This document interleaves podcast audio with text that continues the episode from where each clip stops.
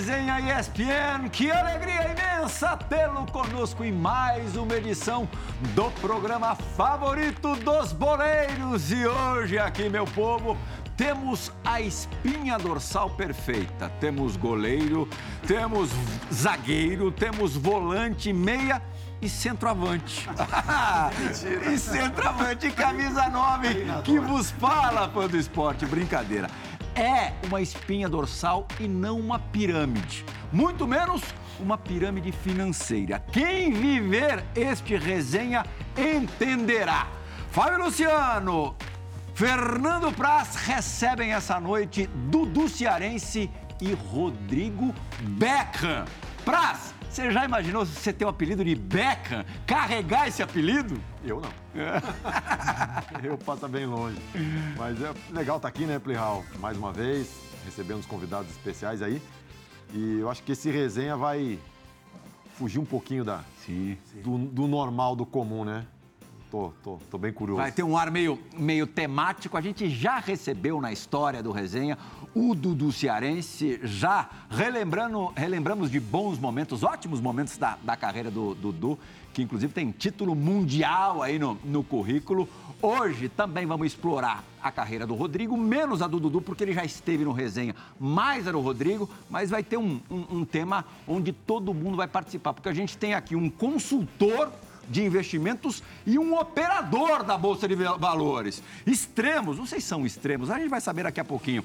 Fábio Luciano, você, na tua primeira experiência de seleção brasileira principal, foi 2003 na Copa das Confederações? Ah, não, teve Poxa, antes. Teve, teve, teve, eliminatórias antes. Sim, antes. Mais é. uma vez, vocês foram juntos, sim, né? Juntos, você e o Dudu. Seleção, boa noite. Boa noite, Plirra. Boa noite a você, ao Praz. Boa noite a todos. Que alegria receber, né? O Rodrigo e o Dudu caras que fizeram história no futebol. E a gente teve uma aula, né? a gente fica, ficou quase uma hora batendo pré resenha não foi fraco, não. Que é sempre incrível. Até o Rodrigo brincou, pô, a gente tem que colocar uma câmera no pré, porque os assuntos são muito bons também.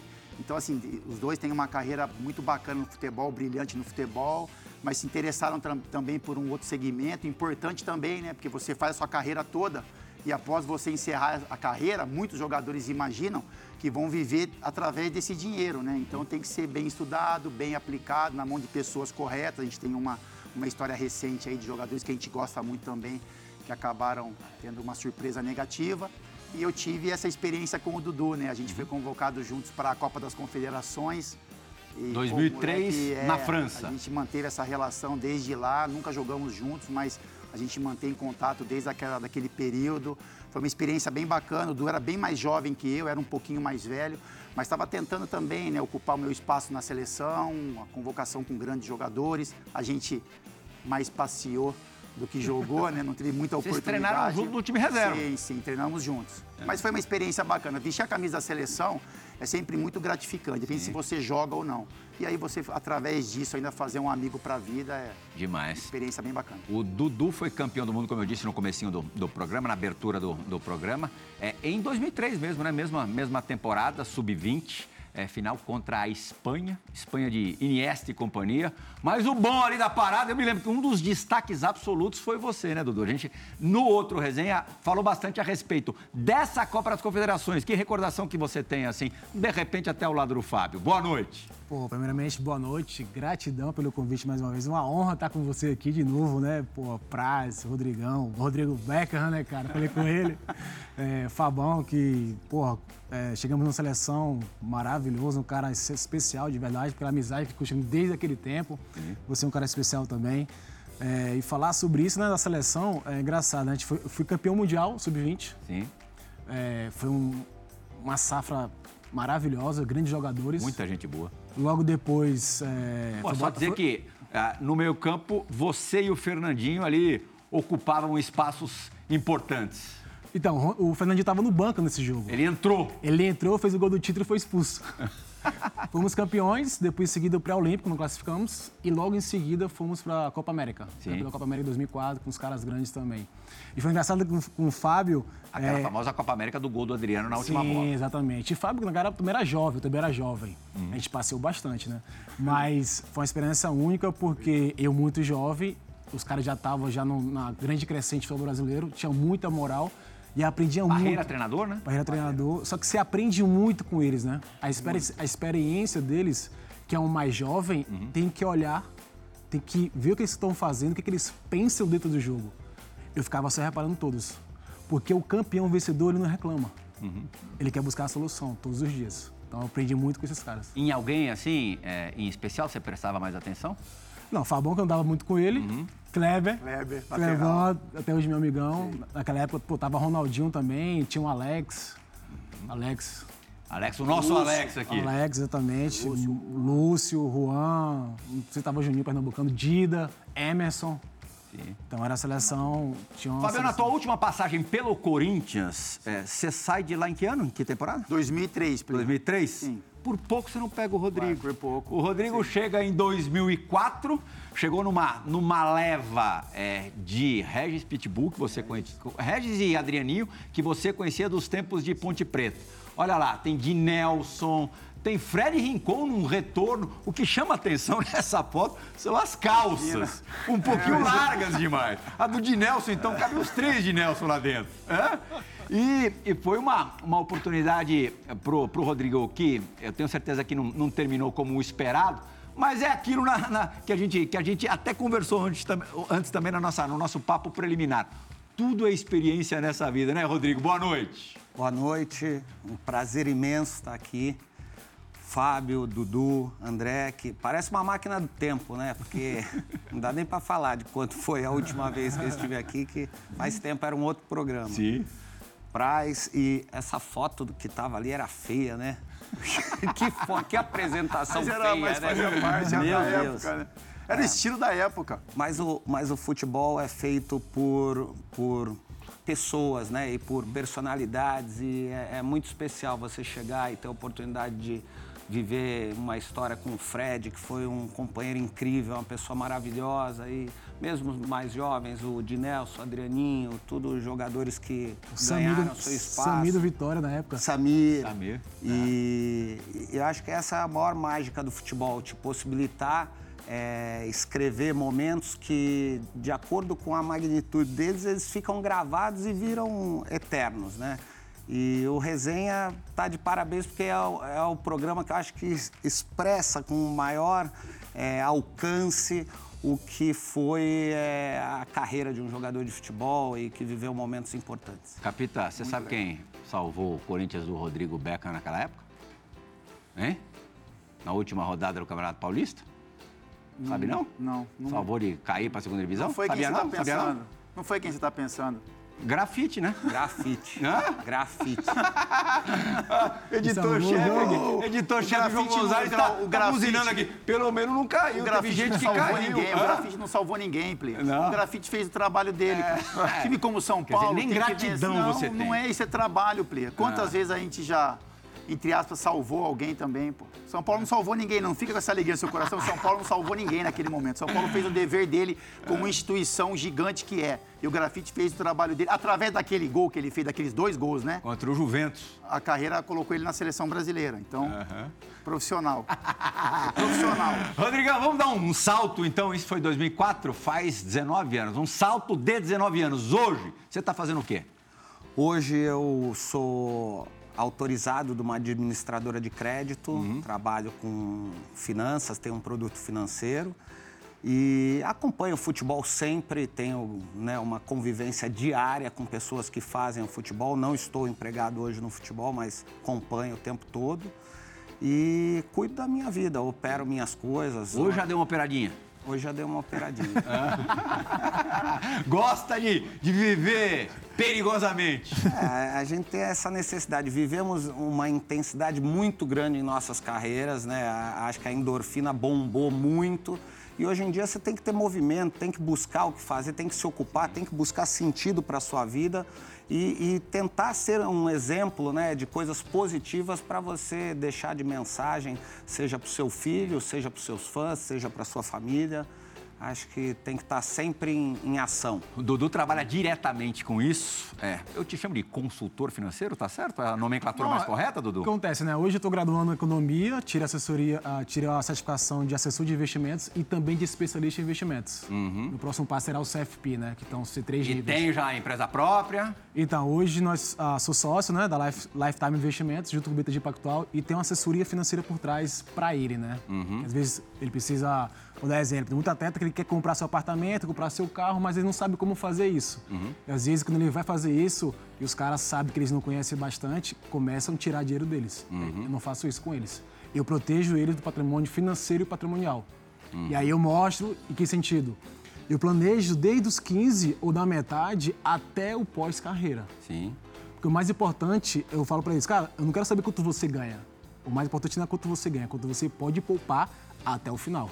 Porque daí a gente consegue perpetuar aquele capital. A gente vai ter números, né? Então dados são interessantes nesse processo. Falando em dados, é, tem um. Eu tenho certeza que o fã do esporte, lógico, já ligou imediatamente esse nosso tema e tem razão de ligar com o que aconteceu, o que está acontecendo nesse momento com o Mike Scarpa e o William Bigode, é, três ex-companheiros, inclusive. Do, os três, né, jogaram com você. O Mike também chegou a jogar com você, né, Praça? É, enfim, envolvidos num, num problemão, num pipinaço aí de, de pirâmide, investimento em criptomoeda. Enfim, a gente nem precisa mergulhar tanto no caso específico deles. Plihal, Oi. E tem, e tem mais, eh, e tem mais ah, outros casos como esse, só que não, não tiveram a repercussão. Porque não por- são jogadores são- famosos. É, porque não são jogadores porque famosos. às mas vezes tem- não são nem jogadores, né? É, Porque mas isso, tem esse é um muito. assunto geral, porque muita gente olha e fala, ah, jogador, é, tá vendo, é jogador, enfim. Então fica- Absurdo. é que absurdo. Mas isso é algo... cabeçudo. É, cabeçudo. É. Mas isso é algo que acontece em todos os setores, né? Então, não é só especificamente Mas jogador de no mundo do futebol, é, é, você falou em dados, é, 50% dos jogadores é, de futebol, dois anos depois de pararem de jogar, portanto, já na condição de ex-atletas, quebram. Metade quebra. É, enquanto, enquanto jogando, esse número não é tão menor, tão mais baixo, não. São 30%. Isso a gente está falando do Brasil. É por isso que é, essa função do, do Dudu é tão importante no mundo do futebol, for esporte. Tem tanta influência, ascendência na vida do atleta, quanto o treinador dele, enfim, todas as pessoas mais próximas, o companheiro de ataque, se ele for como eu, centroavante, é a tua, o teu papel é, é assim, é decisivo na vida dos caras, você tem plena consciência disso. Você teve alguém que exerceu essa função quando você jogava bola com você? Não, não tive essa sorte. Porque o atleta, ele, ele não tem um conhecimento, até às vezes básico, entender um pouco de investimentos. Por quê? Ele vai querer performar. Ele vai querer estudar sobre investimentos, sobre mercado financeiro. Performar, você quer dizer ganhar dinheiro. Ganhar dinheiro, performar no campo, pensar Ah, o que, tá. ah, eu quero ser titular, eu quero ir para a Europa, eu quero para a seleção brasileira, enfim. Ele vai pensar muito nisso, mas ele parar para estudar sobre isso, não. Mas eu costumo dizer, né? O atleta tem três riscos: salários atrasados, lesões graves e sem clube.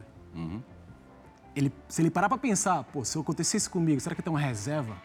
Será que se eu tiver uma lesão grave, eu tenho algo que me proteja a mim e a minha família? Porque às vezes o atleta é o pilar financeiro total da família. Muitas vezes. Muitas vezes, porque ele é, é o pai do pai, às vezes, ajuda a mãe, ajuda o irmão, ajuda a família da, da mãe, enfim.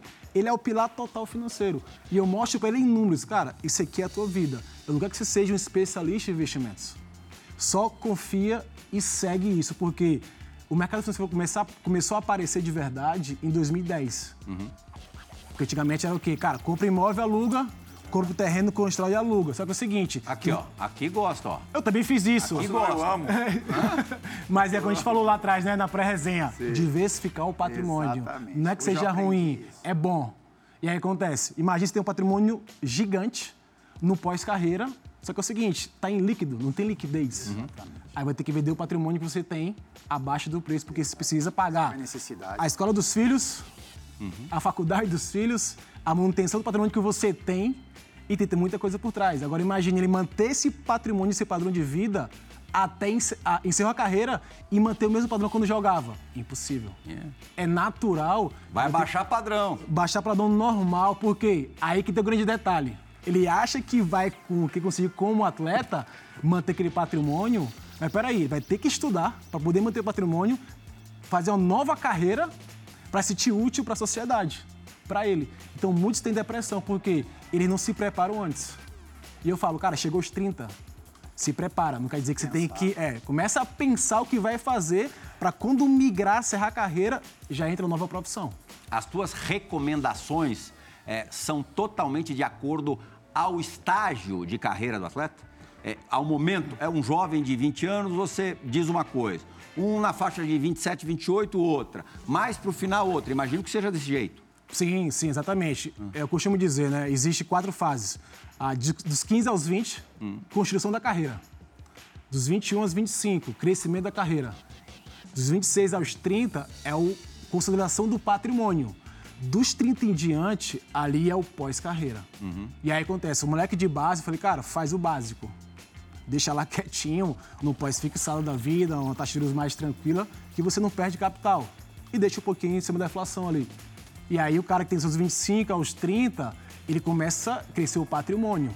Só que acontece, o cara ganha muito dinheiro rápido, ele não tem noção daquilo. Ele acha que aquilo vai ser o mesmo salário quando encerrar a carreira. Não, quando encerrar salário zero. Zero. E aí o que eu falo, cara, se vo- aí eu falo em números, né, em dados. Se você poupar esse tanto aqui, e a coisa bem básica, tá? É como eu repito várias vezes, o, o atleta que ele quer ter os seus 10 mil reais por mês líquido, uma, uma taxa de 0,50, tem que ter 2 milhões na conta líquido. Eu posso estar errado na conta aqui, mas por repetição. Então eu falo, beleza, você quer ter esse patrimônio para manter tua vida? Então tem esse patrimônio líquido. Pô, como é que faz? Cara, é ter o contrato, tempo de contrato, o tempo de vida e o que você gasta por mês. A gente consegue precificar isso O, o Fábio, como a gente já, já disse aqui, tem um perfil mais, mais conservador, adora um, um imóvel, né, a coisa concreta. E tem outra, eu não sei se, outro lema. é, nunca colocar todos os ovinhos na mesma, Mesma cesta, né, cesta. Fábio? Então, isso é básico, Play. Quando a gente escuta algumas histórias né, que apareceram aí recentemente, você parece que toma uma lição, né? Mas depois, no futuro, isso se repete. Eu, assim, que você perguntou pro Dudu se ele teve alguém. Eu tive meu pai, né? Meu pai não tem estudo nenhum. Minha mãe foi pedreira, pedreira mesmo, né? Então, isso também tem a ver com relação de família, né? Minha mãe, meu, meu avô tinha quatro filhas, eh, sempre gostou de construir, assim, de fazer alguma coisa. E, e essas filhas que construíam realmente, que botavam a mão na massa para fazer as casas. Então, eu aprendi isso desde muito cedo, entendi essa conta. A gente não tinha essa informação, como o Dudu falou, né? Antes era tudo muito restrito. Você, enfim, se você optasse em fazer imóveis, era algo que parecia que está mais próximo de você, se você tivesse o capital para investir. Mas o mercado financeiro parecia ser algo muito distante, Plea. Então, assim, a gente está sempre em processo de aprendizado. Eu tenho 48 anos hoje e eu, há alguns anos, eu estou estudando esse mercado. Porque é uma possibilidade também de você conseguir dividir esses ovos em cestas diferentes, né? Então, em, em uma hora que o mercado está um pouco complicado, você olha para uma outra vertente. E aí, a- através disso, você vai construindo também, ou tentando manter é, o seu patrimônio. O que é importante falar hoje é que o conhecimento está muito acessível, está muito fácil, né, Plirra? Porque antes era mais complicado de você receber as informações. Com o avanço da internet, das informações, Tudo à mão. tudo à mão. Então, assim, só quero, para né, pra não- pra gente Ah. passar para o Rodrigo também, mas só estender um pouco esse raciocínio. Eu fiz uma obrinha, né? Que eu gosto de fazer as obrinhas. E aí eu fui, né, eu passo na obra quase que todo dia, quando eu tenho, né? Tento fazer o tempo possível para passar. E tinha dois meninos trabalhando lá, ajudantes de pedreiro. E a conversa deles era o mercado financeiro. Então, eles estavam falando, pô, eu recebi é, tantos reais, né? Porque eles recebem por semana, né? Eu pago por semana, eles recebem por semana. E eles estavam falando isso, pô, mas eu recebo tanto por semana, e aí eu estou estudando aí uma, uma aplicação, um investimento. Muito E legal. aí eu parei, escutei, fiquei meio escondido, e aí eu apareci, eles tavam, não estavam trabalhando, estavam conversando. Aí eles achavam que eu ia dar uma bronca, né? Porque eu sou meio assim, pô, vamos trabalhar, rapaziada, sabe? Enfim, e aí eles assustaram um pouco. Eu falei, cara, não precisa assustar, eu só quero dar os parabéns a vocês. Porque você, eu nunca imaginei, e aí foi até um, né, um descuido meu, e não é. Enfim, eu falei, não imaginei que vocês teriam esse tipo de conver- conversa, porque a gente percebe que não tem estudo ali. Sim. Mas tem a busca por informação. Hoje está muito fácil. Então você não precisa ser um formado em faculdade para você ter a informação, para O você último tentar que estudar. parou de jogar aqui foi o Praz, quer dizer, que conviveu com a geração atual. Você percebe esse interesse geral entre os jogadores atuais? Não. Não? Infelizmente não, mais do que antes, mais do que antes, mas ainda muita, muito desinteresse, falta de conhecimento. O Dudu falou, né? Acho que tem ah, o perfil a gente encontra de várias, várias maneiras, né? Tem o, o- o- ele falou do, da assessoria, por exemplo, para comprar um imóvel. Eu conversei com um jogador que estava comprando um imóvel chegou no Palmeiras, estava comprando imóvel e ele falou que tá reclamando que estava tudo muito caro. Que todo apartamento era no mínimo um milhão. Eu falei, tá, mas o, o tamanho do apartamento? Ele falou, não, não interessa, é tudo um milhão. Eu falei, tá, mas o, o, tamanho do apartamento influencia o valor do metro quadrado. Ele, como assim? Eu falei, cara, tu pega o, o valor do apartamento, divide pela metade do apartamento, vai ter o valor do metro quadrado. Ah, é, tá. E eu falei, tá, tu vai fazer financiamento? Ah, pois é, não sei, e os juros? O que, que é isso? Que juros? Ele não sabia o que era juros, não sabia o que era inflação. Então, como é que um cara desses vai tomar Parece uma decisão correta? que a gente escuta de anos 60. E isso a gente está falando da compra de um apartamento, né? Ah. E aí o Dudu falou de planejamento. O cara pode ter um patrimônio imenso, mas esse patrimônio não gerar receita, não gerar uh, dividendos para ele, né? Sim. E tem um outro cara que de repente tem um patrimônio melhor, mas que bem gerido, ele ah. traz dividendos. Então, assim, é, é muito difícil. A gente assim como no Brasil, né, eu acho, Plihal, a, a gente é um país que, em termos educacionais, a gente está muito abaixo ainda. Sim. E por que, que no futebol seria diferente?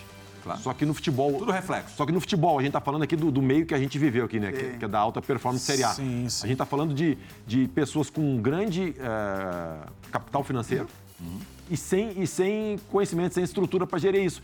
E aí acaba acontecendo esses dados que tu falou mesmo. Depois de dois anos, uh, quebra, durante a carreira, quebra porque às vezes a gente tem muitas situações assim, tem os caras que não guardam, que não sabem que tem que guardar, que não se, se atentam para isso depois de uma certa idade, que é os 30 anos, que dá aquele estalo. Tem os caras que guardam, mas não sabem por que estão guardando. O, mas tá guardando X por quê?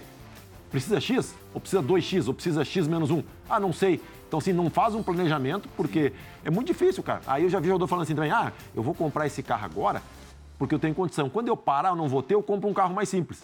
Então, quer dizer, se tiver dentro do teu planejamento, ok.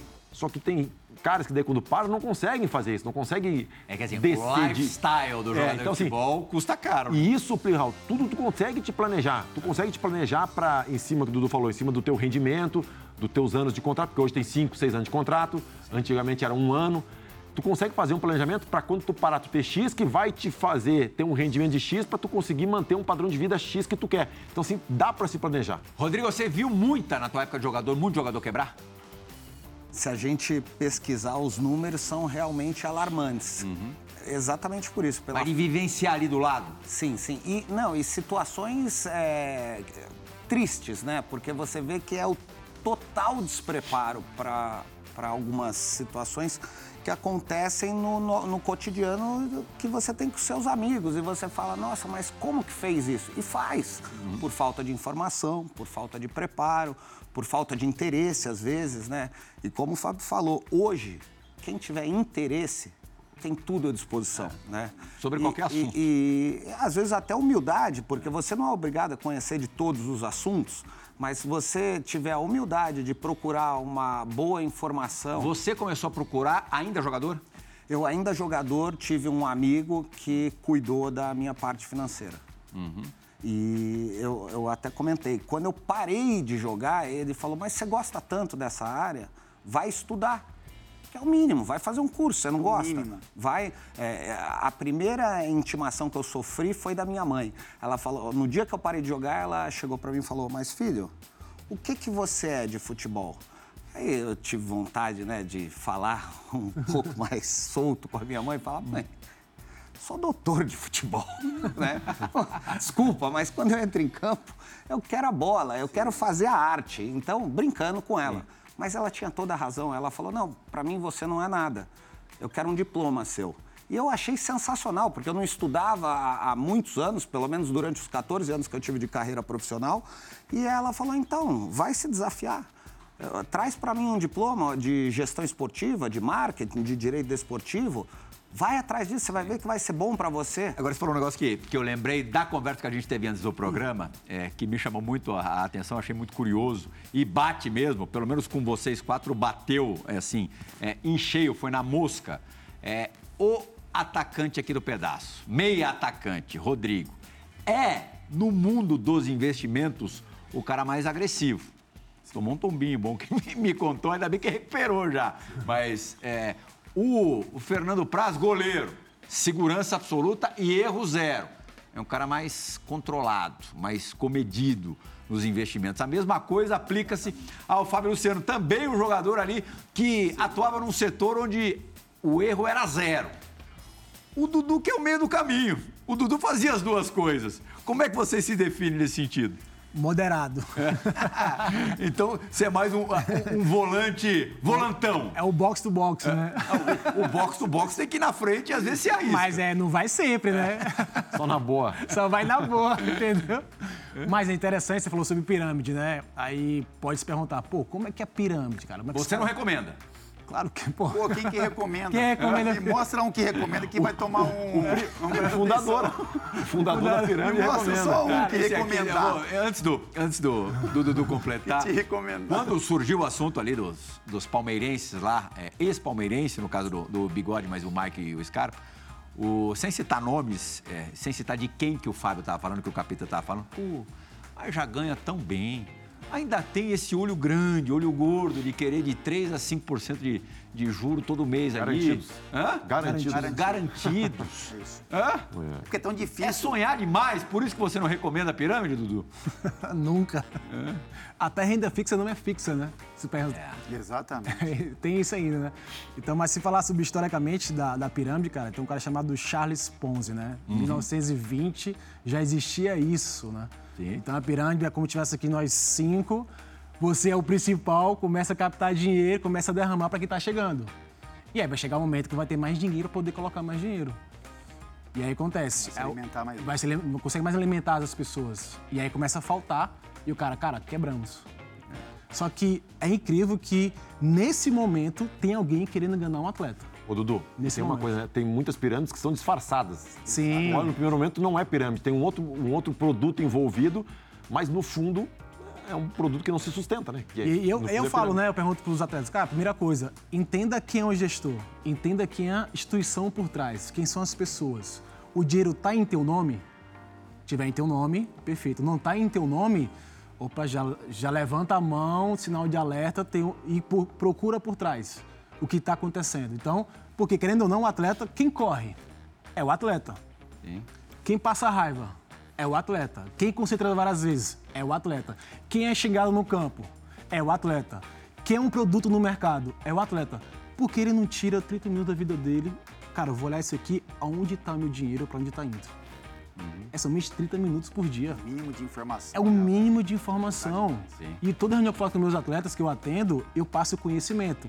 E às vezes passa até do horário, tipo assim, do, do planejamento. Não, cara, vamos sentar aqui, eu te ensino, eu te explico. Entre os seus clientes, quantos são atletas? Acho que são 17 atletas.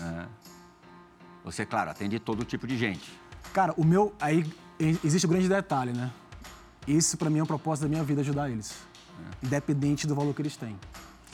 E aí é um processo de dar palestra nos clubes. Sim. Você tem feito base. palestra no clube? Eu fui, no, fui no, dei uma palestra no clube do, do Edmilson, no SK Brasil. Cá Brasil, aqui em Barueri, né? Converse- é, conversei com São Paulo já, mas não andou, mas tá andando. Conversei no Santos também. Os clubes deveriam estimular muito. E aí alguns clubes. E outra, sem interesse nenhum. Sem venda de produto nenhum. Ensinar por quê? O atleta representa o clube. Sim. Uma informação errada vai para todo mundo, entendeu? Ô, Dudu, nessa coisa de, de pavimentar um futuro legal para a pessoa, é, antes de ser atleta, é um ser humano, uma- é um ser humano, é uma pessoa. No Japão, na França, na Rússia, na Grécia e em Israel, lugares onde você jogou. é, qual, em qual desses países é, o, o cara se preparava mais para o futuro? Japão? Sempre pensa Não, porque fica por tempo no Japão, né? Mas na França e na Grécia e Rússia. Mas era um, um- um outro tipo de, de, de consciência, assim, modo de pensar? Sim, porque o europeu já vem educado, né? E, a- e no Brasil não existe isso, um exemplo, né? O atleta, quando chega na Europa, automaticamente ele tem um seguro de vida. Automaticamente. É uma parte que é destinado ao seguro saúde para ele. Por quê? Se tiver lesão grave, o seguro protege ele. E dentro disso ainda tem outra caixinha que, quando ele joga na França, e quem jogou na França, tá? Pra quem não sabe aqui, quem jogou na França, se você jogou na França, você tem o dinheiro para receber. Ninguém falou isso no mercado. Eu tô falando aqui ao vivo. Para ele em que sentido? Quem jogou na França, gente, você que jogou na França, você tem o seu dinheiro de aposentadoria. Sabia disso? Não. Então quem jogou tem um dinheiro para receber. Sabia porque o Michel Basso me falou. Ele Michel, comentou comigo. é, Na exatamente. Inglaterra também? Então, não sei. Então, foi um grande amigo meu, um grande amigo de Rodrigo, para quem não sabe, é, teve uma passagem pelo Everton na, na Inglaterra. Aliás, uma época em que praticamente nenhum brasileiro estava por lá, né? Era raríssimo jogador na, brasileiro na Premier League, né? Nessa época que eu cheguei, havia jogado lá o Juninho Paulista, Paulista, Middlesbrough, o Mirandinha, Newcastle. é, e na sequência chegou o Gilberto Silva, foi o que veio Sim. depois. É um dos mais bem-sucedidos brasileiros na Inglaterra. É, uma carreira brilhante. Na. Inglaterra, como é que era essa, essa questão de...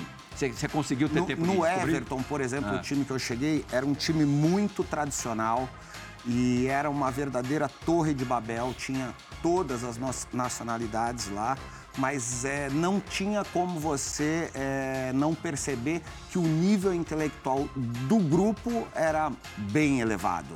Tudo pessoas que- Sacou assim de cara. ah, é, que com um comportamento e com um conhecimento num outro nível já. Então, é, por exemplo, o que eu estava comentando com o Praz, é, o Brasil, agora nessa. O Flamengo, vamos usar o Flamengo de exemplo. Pegou um time africano nas semifinais agora, né? Saudita, né? Saudita, Saudita. Al Hilal. Al Hilal. E para os jogadores do Real Madrid, que são jogadores que são experientes, são, são jogadores já que têm uma história dentro do futebol europeu, que são jogadores que estão ali brigando para produzir o máximo em suas carreiras, que têm zero euforia em seus perfis, eles já contavam que o Flamengo ia enfrentar um tropeço nessa, ne- nesse primeiro jogo. Por quê? Por causa dessa euforia do brasileiro que ainda não conquistou nada, não consolidou nada, mas já age de uma forma como que se estivesse lá sobrando, né? Olele, olalá, Real Madrid. Não, Real Madrid pode esperar que a sua hora vai chegar. Isso é postura de quem vai enfrentar o Real Madrid? Acho que não, né? Acho que a gente precisa respeitar um, um time que nem o Real Madrid, que tem o que tem de história, é porque tem que ter comportamento, é porque tem que ter é, muita é, jogadores muito preparados, entendeu? Um grupo diferente. O, o Real Madrid enfrentou um jogo dificílimo na- na- no primeiro jogo dele. Um primeiro tempo duríssimo. E você fala, nossa, que jogo duro, né? Só que eles estavam preparados, eles sabiam que ia enfrentar aquilo, eles estudaram o time, eles estavam ali prontos para enfrentar a dificuldade dessa. Por isso que, num determinado momento do jogo, conseguiram impor a vantagem dentro da qualidade deles. Mas eles tiveram que disputar esse jogo de uma forma franca. O, o- o- o Real Madrid teve, foi agredido, teve Tudo passa por mentalidade, né, Rodrigo? A gente prometeu tocar na carreira do Rodrigo. O, antes, é muito antes de chegar à Inglaterra, o Rodrigo surgiu, acho que para o cenário nacional, apesar de, de já ter jogado na Portuguesa Santista, né? O Rodrigo é de Santos. Depois você passou por, pelo, pelo, pelo Guarani antes do Gama? pelo Guarani, mas eu considero o clube que eu nasci para o futebol, eu considero o O Gama. Gama, onde você foi campeão brasileiro da, da Série B e, E destaque artilheiro. melhor jogador, artilheiro é, do time na, na competição. Daí você vai para o Botafogo. Como a gente tem que ganhar tempo, é, foram três anos completos de Botafogo? Três anos completos. 99, 2000 e 2001. Foi super bem em 99. Na última vez, Fernando Praz, que o Maracanã recebeu mais de 100 mil pessoas, o Rodrigo quase entrou para a história, é, marcando o gol do título da Copa do Brasil sobre o Juventude, de Ca- Caxias do Sul. Um lance é, que a gente vai rever agora, aos 40 do segundo tempo. Olha essa jogada, Fábio Luciano. Levou todo mundo, E errou o chute. mas aí é que tá. Não dá nem para. Seria uma jogada é, tão. Seria um gol tão bonito, é, uma jogada construída individualmente, de um jeito tão plástico, que não dá nem para chamar de gol perdido. No- o- esse momento foi capital nesse, nesse jogo. Mas o que muitos não falam, eu acho que vem ao caso falar. Eu sei que vai... Mas espera, fala, fala, desse, fala desse lance primeiro. Ele vai falar do, do Márcio Rezende de Freitas, É, já não, já. Esse, esse lance, pra mim, é um lance emblemático. Eu acho que talvez esse dia tenha sido um dos dias mais tristes da minha, do meu começo de carreira. Por quê? Porque o Maracanã tava, assim, maravilhoso, na explodindo. Eu, eu sabia que naquele momento eu estava voando, sobrando. E eu comecei esse jogo no banco. Já, em- já foi algo que mexeu muito Gilson comigo. Nunes era o treinador? É, é. comecei esse jogo no banco, sendo que no jogo anterior eu tinha feito dois gols que, na minha forma de ver, de muitos botafoguenses, dois gols Não mal, esquece do Márcio Rezende, capita. Hã? mal anulados A gente na- também no tem, jogo tem de os ida. dois. Também tem um. É, porque... Hã? Você também tem, né? Eu também. O, jo- o jogo de Caxias terminou quanto? Aí, os teus gols aí. Dois a um. Realmente, olhando para os dois gols, para as imagens dos dois gols, é difícil encontrar alguma, alguma Uma, irregularidade. uma irregularidade, é Olha o verdade. Bebetinho lá, capita. Bebetinho, cara. Não, o Bebeto fala desse Bebetinho triste, lance até hoje. Triste. Não foi. Não... Olha lá, olha lá, cadê a falta? Aí Falta foi de dada quem? a falta. Falta do Bebeto, que tava olhando a bola e o cara trepou nas costas dele. Ah, não foi não. Não. Foi nada, o cara que fez a falta nele. E esse outro, que também não César tinha... Prata ali chutou. E esse no, no VAR não No tem VAR, impedimento. não, esse não ia então. ter. Nossa, velho. O que, que você remói mais? Os dois gols anulados do primeiro jogo ou o que seria um golaço monumental dando título ao Botafogo é, no finalzinho do- da finalíssima? Eu, eu sinto muito não ter conseguido performar no último jogo, porque era o jogo que decidia e eu saí do banco faltando acho que 15 minutos ou 20 minutos para acabar o jogo e eu queria engolir a bola de tanta vontade que eu tava de fazer acontecer naquele momento, né? De assumir essa responsabilidade. Mas infelizmente foi um. faltou tempo, porque eu acho que o Botafogo até teve volume, teve algumas chances, mas faltou pôr a bola dentro. E, e futebol é eficiência, é você fazer o gol, não adianta lamentar.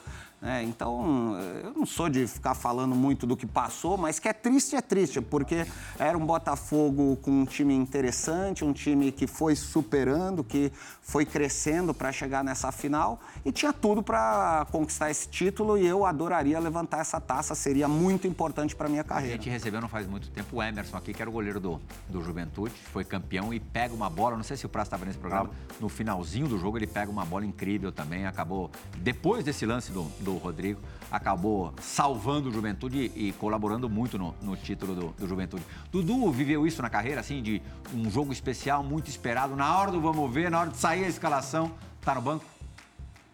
Nossa, fui na, na Supercopa da UEFA contra o Liverpool, Você no Olympiacos, no CSKA. CSK, Pô, jogamos o Russo, né? Bem demais, titular. E aí você vai pra Mônaco lá, aquele negócio todo. Chega lá no, no hotel, pô, lindo demais. Pensando no jogo contra o Liverpool. Falei, caramba. Imaginando jogo- tudo já. Imaginando tudo, levantando uma taça. Como, aí era engraçado porque o treinador ia nos quartos. Pra falar se ia jogar ou não. ah, e quarto a quarto? Quarto a quarto. e aí, quando não. É, Só viu o barulho na porta não, do quem não, vizinho? não, quem ia ficar. Batia quem- do vizinho, Não, o é, vizinho quem- batia, passava pela Já sua. abria, já Não, abria, Fábio. professor, é, o senhor errou quem ia jogar, pai, o. Então, quem ia jogar, ele batia no quarto, né? Porque ele falava, ó, o cara jogou muito importante, clássico, ele batia lá e chamava todo mundo, ó, você vai jogar amanhã e tal. Cara, era sempre. Era normal, tava tudo tranquilo. Só que eu não esperava não jogar. Sim. Porque era jovem e tinha um cara mais experiente. Ó, vou usar o fulano porque ele é mais experiente. Falei, pô, joguei semana passada, pô, melhor do- quase da equipe, não vou jogar. Final ainda. É muito frustrante. Cara, sabe aquela, aquela dor? Caramba, vou jogar contra o Liverpool. Nossa, aí eu entrei no final, querendo comer a bola, mas já tava 2x1 pros caras, né? Um goleiro é difícil isso acontecer, né, Praça? É mais difícil. É mais É, difícil. eu tive- só um, eu né? tive uma o outra goleiro, normalmente, o goleiro é, é o titular. Sim, é. Ninguém reveza goleiro por causa de esquema tático. né? Não, esquece. Eu tive uma outra história dessa que eu, eu, eu conto até como uma piada da bola, né? Que foi a final de 2005 Atlético Paranaense e São Paulo no Morumbi e, e eu tinha sido titular nas, na Copa semifinal, na Libertadores, fora de casa, tinha sido o jogador mais importante da partida. E o primeiro jogo contra o São Paulo, que foi transferido do, Da Arena da da Baixada arena pro Beira-Rio. pro Beira-Rio, ali já foi uma ducha de água fria pra gente, porque o Atlético sempre foi um time copeiro, sempre foi um E time o estádio um super aliado. conhecido por jogar ali na pressão da sua torcida. Então, essa manobra de tirar o jogo dali já foi Uhum. terrível pra gente. Regulamento, capeta. E Regulamento é pra ser cumprido. E Seriedade eu Eu não falei nada, eu não falei nada.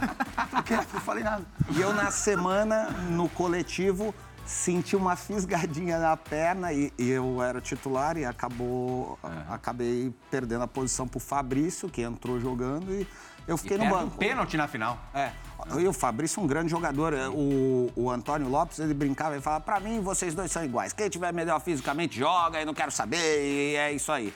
E eu adorava treinar fisicamente. Eu treinei, treinei, treinei. Era mas já não... assim pra treinar? É, eu gostava muito. Só que eu já tava naquela fase que eu já tava dobrando o cabo ali. Então, eu treinei um pouco a mais e acabei sentindo a perna e aquilo me deu um, Massa tricolor agradece. é, uma, uma tristeza muito. mas, mas, o, mas o detalhe do jogo foi que ele me colocou no finalzinho do jogo, faltando 10, 15 O minutos. a jogo gente- do Beira-Rio? Não, o de do São Morumbi. Paulo, de São Paulo do Morumbi. E a gente tomando um vareio do São Paulo, São Paulo sobrando no jogo. Aí me chamou e falou: vai lá e resolve. Aí não. aí, delegado, aí não. Delega, pode deixar que eu vou lá me Faz tudo divertir. que você sabe agora. Agora, quem jamais faria isso com você é- era o Levir Coupe, né? Não. Esse foi um dos teus paizões aí no futebol. Isso, isso é algo muito Teu conhecido por, Galo, por- quem não por sabe. todos nós. É. No futebol, você tem que ter essa humildade. Independente de você estar num grande momento ou não, porque na maioria dos momentos estamos, né? Não somos os donos da, da camisa, estamos donos da camisa. E, e o jogador tem que entender isso, que o, o treinador, o chefe, ele 50% das vezes ele vai achar que você é o cara que serve. E as outras 50% das vezes vai achar que você não serve. E você precisa ter uma inteligência emocional para digerir essa, porque não adianta fazer biquinho, ficar putinho e achar que vai mudar alguma coisa né, no- no- no na conversa, porque é hierarquia. No tem Atlético que- você jogou muita bola, né? o Atlético foi muito especial. O Levi me contratou, eu cheguei num time muito especial, pô. Gilberto Silva, Marcelo de Jean, Guilherme, Marques, Mancini, Veloso. Era um time... Djair. De Jair. Guilherme. Gui- Era, era um time que realmente dava prazer. A gente sabe que profissionalmente, às vezes, você vai para jogos que você vai cumprir função né, e cumprir certas situações que não vão te dar prazer no jogo. Mas às vezes também você está em grupos tão especiais que a guerra torna-se um prazer. Vale a pena demais. Vale Conta a pena. aquela tua resenha do dia que você deu uma. é, depois de ter feito um gol, você meio que se rebelou contra a torcida do Galo, mas até isso acontecer, conta aquela resenha que é boa. Não, essa, essa foi. É, é o que acontece, né? Tem jogos que o- a gente sabe disso. Às vezes o time não encaixa e a bola dá na canela.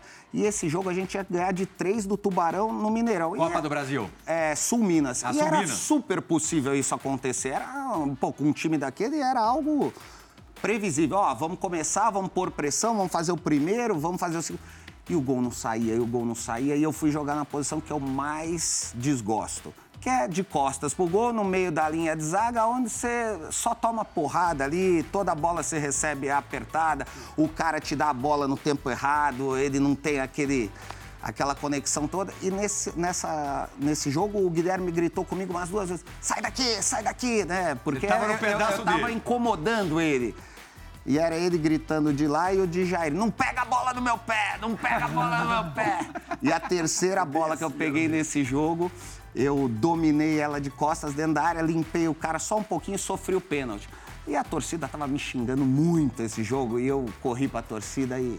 Depois de fazer o gol. Ah, ah, Você que bateu o pênalti? é, não, mas quando sofri, eu fui meio que intimar a torcida. E o Guilherme me deu um abraço assim e falou: Você tá maluco? Você tá louco? Porra, você tá maluco? Não sei o quê, fica quieto, concentra. vai." E aí tava certo mesmo. Eu tava no auge da, da euforia ali, da emoção, porque a gente só ia ter a chance de começar uma reação. Uhum. Foi no Galo que você sofre a tua primeira lesão séria, né? Foi. Opa, opa, opa. Piscou a luz. Tocou. Vamos falar de lesão, não. Falar de coisa boa, né? Né, Capita? Vambora, fala de Capita, coisa boa. Ah, hoje vai você, ó. Não, eu não. Ah, você tá aqui do meu ladinho. Sério? Vai na câmera 1 e chama o quadro de agora. Pra quem que é? Hã? Ali, ó, câmera 1. Mas vamos pra quem? Hã? Chama a vinheta. É. Tá dividido. Chegou a hora da... Chegou a hora da dividida. Resenha.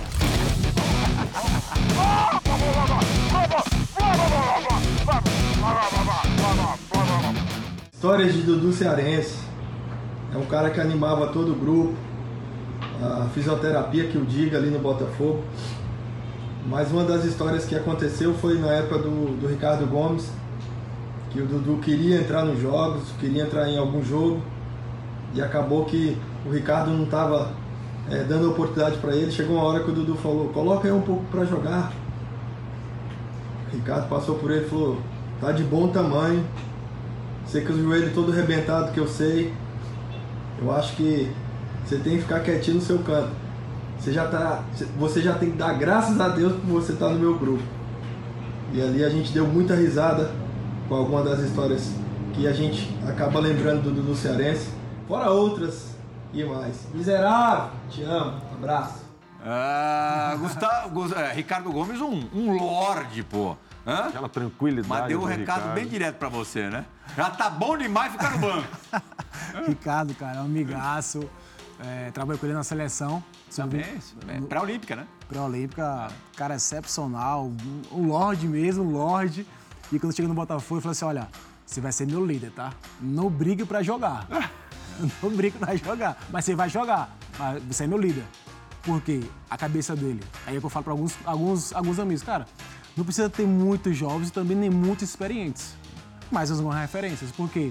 O cara mais jovem vai querer saber que o cara mais velho que tá correndo pra caramba. Pô, peraí, se o cara mais velho tá correndo, vou ter que correr também. Como exemplo. Então, como exemplo, né? Então ele falava isso pro cara, você é líder, chega duro. Aí eu pedia pra jogar. Pô, era, era como se fosse um pai pra mim, da bola. Eu falei, cara, pô, professor, eu tô bem, pô, deixa eu jogar mais um pouquinho, né? Aí ele, calma que você vai jogar. A tua importância é, não era necessariamente em campo. É, na realidade, Sim. era maior até fora de campo. Exatamente. Então, nesse processo do Botafogo, eu fiquei quase três anos, foi dois anos e meio, e eu entendi essa parte. Muito, porque eu tava com 30, 34 anos, eu vou mais para onde? Então, foi, cara, beleza. Então, internamente, eu me sentia como titular. Entendi. Você fica muito mental, né? Sim. E aí, no processo, Botafogo sem pagar, atletas naquele migué de treinamento, eu era um dos líderes, então eu puxava todo mundo. Falei, olha, não tá pagando, mas tudo bem. Mas se não tá pagando sem treinar e sem querer correr, vai ser pior ainda. Então eu puxava todo mundo para brigar por todos, porque querendo não é o nosso nome em jogo. É meu nome em jogo. E graças a Deus deu tudo certo, enfim, demos volta por cima. Rodrigo tem um cascarinho para pegar de lá também, né? É. Não, mas já recebi tudo, tá? Graças a Deus. É? Você recebeu tudo? O Rodrigo ainda não. Ainda não. É? Tenho paciência. tem que ter.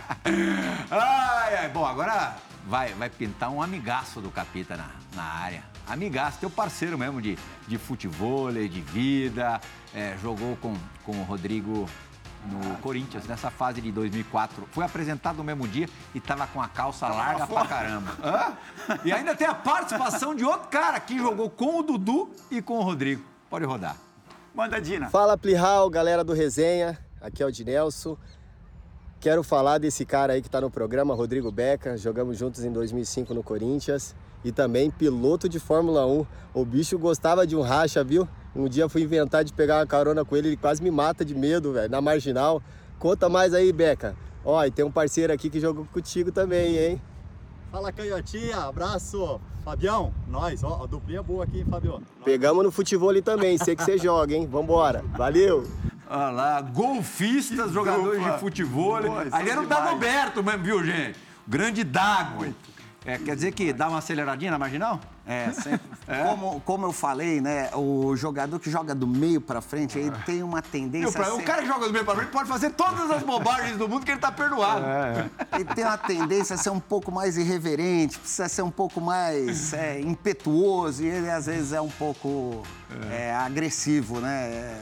Mas cada um tem seus escapes, né, o, o Plirra? Cada um uh, extravasa de uma Olha o motoqueiro falando. maneira, né? Olha o motoqueiro falando. Eu, tomar cuidado. Eu, eu, vou, eu vou pra minha moto. Eu pego minha moto e saio, que é uma maneira de eu extravasar também. É, outro dia, ele se deu bem vindo pra TV de moto, sabia? É, você não sabia que ele estava jogando golfe? Não, eu sabia, não, eu sabia, pô. Eu tô é. falando assim, pra você ver como é que é o. Só para falar assim, e um pouquinho todos do, do Dina e do Dagoberto, né? Os caras foram atletas de alto rendimento. O Dina teve algumas lesões, mas a gente sabe que o Dinelson conseguia fazer com a bola. Aí eles foram para o futebol né? E você vê o Dina e o Dagobert jogando futebol, eles têm uma qualidade, eles uhum. realmente se interessaram pelo esporte. Não, eu falei do golfe porque há duas semanas atrás jogaram um torneio juntos de golfe, de dupla, era pontuação. E eles foram pouco tempo jogando golfe, né? E eles foram campeões do torneio. O Dina me falou, mandou a foto. Pegaram o jogo rápido. E ele fez Então, pra é caramba. impressionante, Que legal, cara. que É o que a gente tá falando. Vamos né, pro golfezinho? você. Será? Não dá? Eu, eu tentei ir pro golfe. É, eu arranquei três pedaços do- da, da- da grama. O campo de grama é tudo bem cuidado, né? Tem que ter um cuidado pra não, né? O Fábio, só de tratamento, pisar já ia- Eu não é pra mim. cara, não é O João Gonzalez está te convocando pro pokerzinho Não, de, é o pokerzinho eu vou. de quarta-feira à Um noite. parceiro meu que falou assim, quando ele foi tentar me ensinar, ele falou, Capito, você não tem que quebrar a bolinha. Eu fazia tanta força, ele falou, "Ah, você não tem que quebrar, eu não quero, ele falou, eu não quero quebrar a bolinha, eu quero mandar essa bolinha lá na Parece o puta Lugano que pariu." jogando tênis. Desculpa a palavra dele. Eu não quero quebrar, mas eu quero mandar ela lá, vendo aquela árvore lá no céu, eu quero mandar ela lá. E, bom, não é pra mim, mas muito legal ver o Dina e o W sempre juntos. O Luga jogando tênis, ele segura Ah, a raquete fuera, como se fosse fuera. um machado. Isso, E quando ele tá perdendo? E quando ele tá perdendo? Ele puxa o shorts aqui, tira a camisa. E rouba pra caramba. Fuera. Dudu, Rodrigo, a bola bate só aqui, ó, dentro da quadra, o lugar. Vamos fechar Fuera. esse, fechar esse bloco rapidinho falando da tua veia surfista, Rodrigo. É, não é surfista qualquer, não. O hobby dele é descer as ondas gigantes de Nazaré. Conta essa experiência. Em dois minutinhos você consegue contar? Claro. Então vamos, manda bala. Não, graças a Deus eu trouxe um esporte que eu comecei a praticar muito cedo na minha vida, desde muito jovem, durante a minha carreira, porque o futebol é uma carreira é, disciplinada, onde você tem que ter muita, abrir muita concessão de convívio com familiares, com amigos, com situações. E o surf é exatamente o oposto, é o que te possibilita ter um pouco de uma meditação ativa, um convívio com a natureza. Isso na Indonésia, né? Esse é na Indonésia. A Essa é uma- primeira foto ali era, era, descer no Nazaré. Era Nazaré, é. É. Então, qual, qual o tamanho daquela onda de Nazaré? Ah, devia ter uns 25 pés. Rapaz. É Baby Nazaré, não é também tudo Ah, não? isso, é um pouquinho. Isso aqui dá pra gente. Bom, e, numa ocasião ele, ele dirigiu, treinou tua experiência como treinador, é, o Boa Vista, que é de Saquarema. Ali você uniu o hobby a profissão de uma forma muito próxima uma da outra. E né? lá de Saquarema nós temos hoje o atual campeão do mundo de ondas grandes e o irmão dele que acabou de vencer uma etapa, acho, se eu não me engano, em Peniche, em Portugal, Sim. o João Chumbinho e o Lucas Chumbinho, que são uma família tradicionalíssima, grandes amigos, um abraço para eles que eu tive a oportunidade de conviver com eles e surfar junto, porque eles são locais de Saquarema e me convidaram várias Você vezes. bateu pra- bola com o mestre da parada. é, e inclusive foi o Lucas Chumbinho que me. No primeiro dia que eu surfei em Nazaré, ele falou: Mas Rodrigo, você quer mesmo? Eu falei: Quero. Eu falei: Você vai me puxar? Vou. Aí eu- ele me pegou na beirada, quando chegou lá atrás no jet ski, ele falou: Cadê o teu colete? Eu falei: Eu não tenho esse colete aí. Ele falou: Mas você tá louco? Eu falei: "Ah." Ele toma o meu colete. Eu falei: Não. Fica com o seu, porque se eu tomar o caldo, você que vai me buscar lá, viu? Joguei a responsabilidade pra cima A dele. gente, o, o Praza, a gente achava que a gente era aventureiro, né, cara? É. O cara acelera na marginal, faz day trade Nossa. e surfa ondas No gigantes. tá no Eu achava tá que eu era corajoso. Não, Os últimos corajoso. quatro minutos do resenha serão vividos no História, próximo cara. bloco com dois golaços, um de cada um, marcantes nas carreiras de Dudu Cearense e Rodrigo Beckham. Resenha ESPN volta já! E sem colete.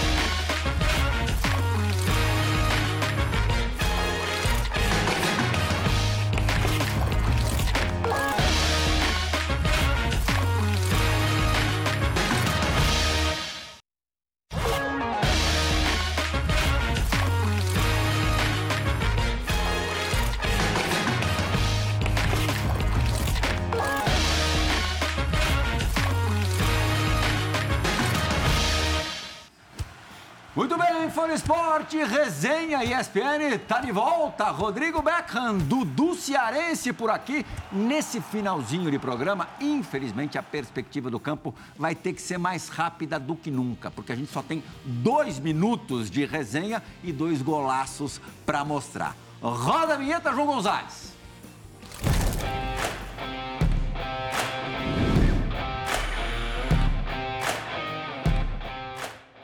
O homem jogou na ilha de Creta. Esse gol do, do Cearense foi marcado com a camisa de que time? Do Off Creta. Ele foi escolhido esse gol como o melhor gol do ano 2013-2014. Rapaz, que, O que cacetada. O melhor gol do ano. Que pombo de canhota ali no ângulo Era o do clássico, goleiro. era o clássico regional, né? Egor Teles contra Off Creta, que é da mesma cidade. Esse nem dois Fernandos Praz defenderiam. Joga luva, né? Rapidinho, 2001, decisão do torneio Rio-São Paulo, Botafogo e São Paulo no Maracanã. Olha o estrago, olha o golaço que o Rodrigo fez. Também um pombo de canhota. O goleiro era o Roger, né? Não era o Rogério, né, né Rodrigo? Rogério acho que estava na Aquela seleção famosa brasileira. bola elevador. É, olha, Ela- como é que você fez para pegar esse efeito, Rodrigo? Você tem que enfiar o pé muito bem na bola para ela fazer essa parábola, né? Que ela sai com potência, ela atinge uma altura e cai rapidamente. Pergunta pro Rodrigo quando terminou o jogo, ô Fábio. Não, não, não, não, Não, não, não. eu, eu não quero- eu particularmente não quero saber. E acho que o Rodrigo também não quer falar pelo A história foi 4x1 pro São Paulo, depois na Rodrigo. volta no Morumbi. Lira O escolhe bem Kaká os- nasceu pro futebol. Ele escolhe, dois ele escolhe muito bem, cara. Rodrigo Beckham, Dudu Cearense, muito obrigado pela visita. Portas sempre abertas pra vocês. Praz, Fábio Luciano, muito obrigado. A gente volta na semana que vem. Agora, agora tem resenha duas vezes na semana. agora a gente Na segunda-feira, Fã do Esporte, às 11 da noite, o resenha da rodada. E daqui a uma semana, na sexta, de novo, o resenha com convidados relembrando de grandes momentos da história do futebol brasileiro. Tchau, gente. Até semana que vem.